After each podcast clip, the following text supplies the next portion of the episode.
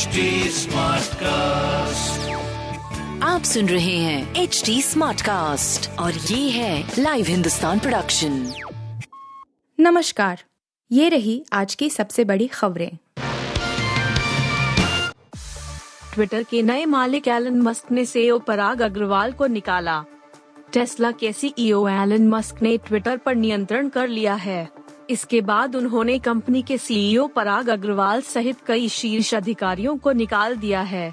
समाचार agency Reuters की एक रिपोर्ट के मुताबिक ट्विटर के CEO पराग अग्रवाल, कानूनी, नीति और ट्रस्ट के प्रमुख विजया गड्डे, मुख्य वित्तीय अधिकारी नेट सेगल सहित अन्य कुछ शीर्ष अधिकारियों को बाहर का रास्ता दिखाया गया है।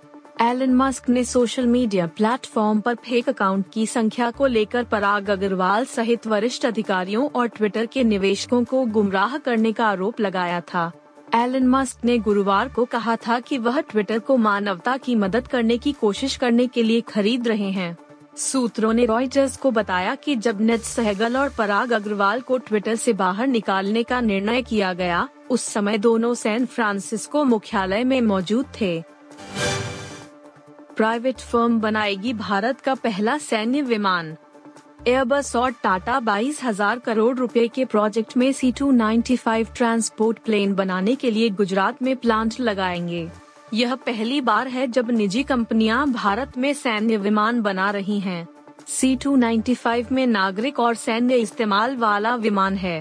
प्रधानमंत्री नरेंद्र मोदी रविवार को वायु सेना के लिए C-295 परिवहन विमान के उत्पादन को लेकर गुजरात के वडोदरा में एक विनिर्माण सुविधा की आधारशिला रखेंगे। यूरोपीय कंपनी एयरबस और भारतीय समूह टाटा के कंसोर्टियम संघ द्वारा इन विमानों का उत्पादन किया जाएगा। एयरबस C-295 लाइट और मीडियम सेगमेंट में नई पीढ़ी का टैक्टिकल एयरलिफ्टर प्लेन है। यह मजबूत और भरोसेमंद है। विमान हर मौसम में ऑपरेशन को अंजाम देने के हिसाब से तैयार किया जाएगा। इसके अलावा विभिन्न मिशनों की संख्या को देखते हुए यह अत्यधिक बहुमुखी विमान है। घरेलू एरोस्पेस क्षेत्र को बढ़ावा देने की दिशा में से एक महत्वपूर्ण कदम माना जा रहा है। स्वतंत्र विदेश नीति चलाने में सक्षम, पुतिन ने पढ़े भारत के कसीदे।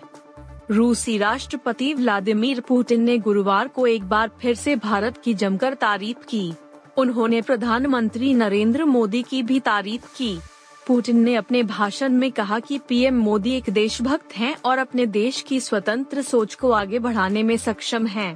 पुतिन ने PM मोदी को उन लोगों में से एक बताया जो स्वतंत्र विदेश नीति का संचालन करने में सक्षम हैं और एक सच्चे देशभक्त हैं।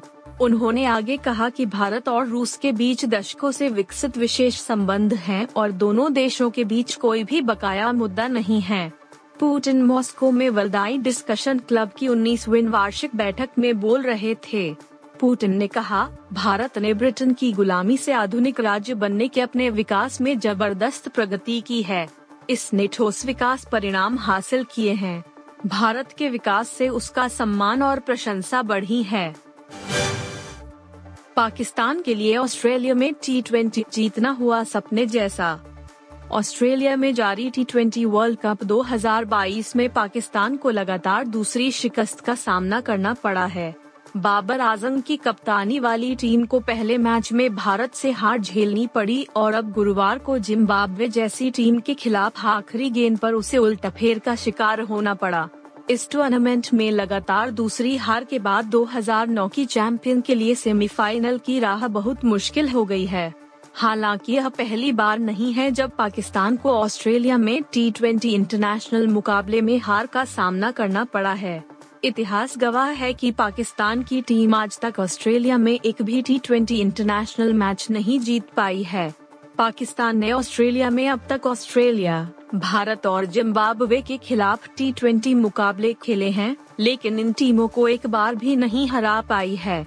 बाबर की टीम इनमें 3 बार ऑस्ट्रेलिया के खिलाफ और एक बार भारत और जिम्बाब्वे की टीम से भिड़ी है। पाकिस्तान ने ऑस्ट्रेलिया में अब तक 6 T20 इंटरनेशनल मुकाबले खेले हैं, जिसमें से टीम को 5 में हार मिली है जबकि एक मैच का रिजल्ट नहीं आया है। अजय की थैंक गॉड के तीसरे दिन लड़खड़ाए कदम। अजय देवगन, सिद्धार्थ मल्होत्रा और रकुल प्रीत सिंह की फिल्म थैंक गॉड को अक्षय कुमार, जैकलीन फर्नांडिस और नुसरत भरूचा स्टार फिल्म रामसेतु ने बॉक्स ऑफिस पर मात दे दी है। पहले दिन अक्षय कुमार की रामसेतु ने बढ़िया कलेक्शन किया था। न सिर्फ फिल्म ने अजय देवगन की फिल्म से करीब दोगुना कमाई की थी, बल्कि इस साल की दूसरी सबसे बड़ी ओपनर फिल्म साबित हुई थी। फिल्म ने पहले दिन 15.25 करोड़ रुपए का कलेक्शन किया था। वही फिल्म ने दूसरे दिन 11.40 करोड़ का कलेक्शन किया है। वहीं अर्ली ट्रेंड्स के मुताबिक फिल्म तीसरे दिन 7.80 करोड़ रुपए कमा सकती है, यानी फिल्म का कुल कलेक्शन करीब 35 करोड़ रुपए हो गया है। अजय, रकुल और सिद्धार्थ की फिल्म ने पहले दिन फिल्म रामसेतु से बुरी तरह मात खाई थी। फिल्म ने पहले दिन सिर्फ 8.10 करोड़ रुपए की कमाई की थी। वहीं दूसरे दिन फिल्म की कमाई 6 करोड़ रुपए हुई है। वहीं अर्ली ट्रेंड्स के मुताबिक तीसरे दिन फिल्म ने 4 करोड़ रुपए का कलेक्शन किया है, यानी फिल्म का कुल कलेक्शन करीब 18 करोड़ रुपए हुआ है। आप सुन रहे थे हिंदुस्तान का डेली न्यूज रैप, जो HT स्मार्टकास्ट की एक बीटा संस्करण का हिस्सा है।